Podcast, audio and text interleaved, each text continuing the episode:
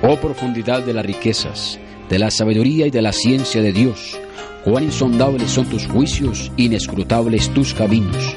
Abre tu corazón y tu mente a las inescrutables riquezas de Dios, a los misterios insondables del glorioso Evangelio de salvación.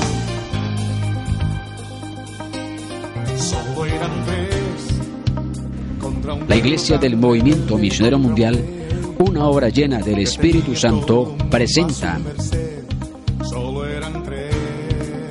Moviendo Montañas.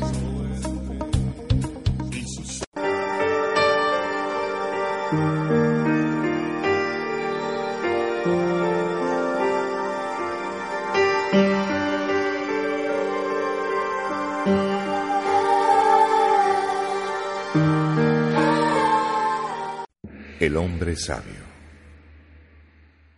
¿Quién es como el sabio? ¿Y quién como él aclara las cosas? La sabiduría de un hombre hace resplandecer su rostro y suaviza la seriedad de su cara. Obedece la orden del rey, ya que juraste fidelidad ante Dios.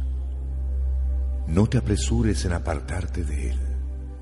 No te metas en asuntos incorrectos, porque él hará todo lo que quiere. La palabra del rey es soberana. ¿Y quién le preguntará? ¿Por qué hace esto? El que cumple lo mandado no se meterá en situaciones difíciles.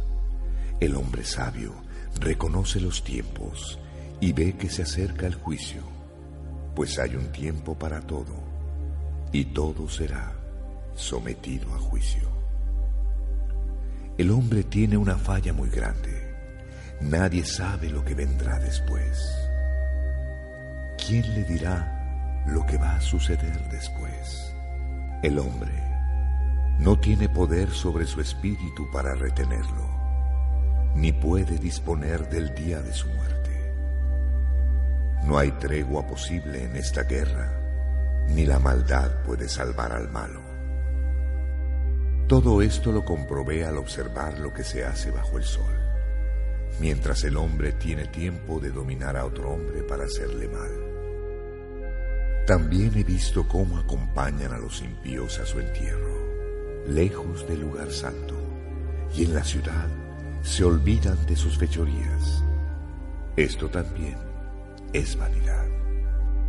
Como la sentencia en contra de la mala conducta demora en ejecutarse, muchas personas sienten por eso deseos de hacer el mal. El pecador comete cien veces el mal y sigue viviendo tal cual.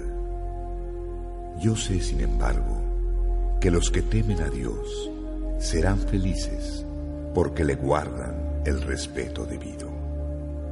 El impío, en cambio, no será feliz y su vida pasará como una sombra porque no supo respetar a Dios.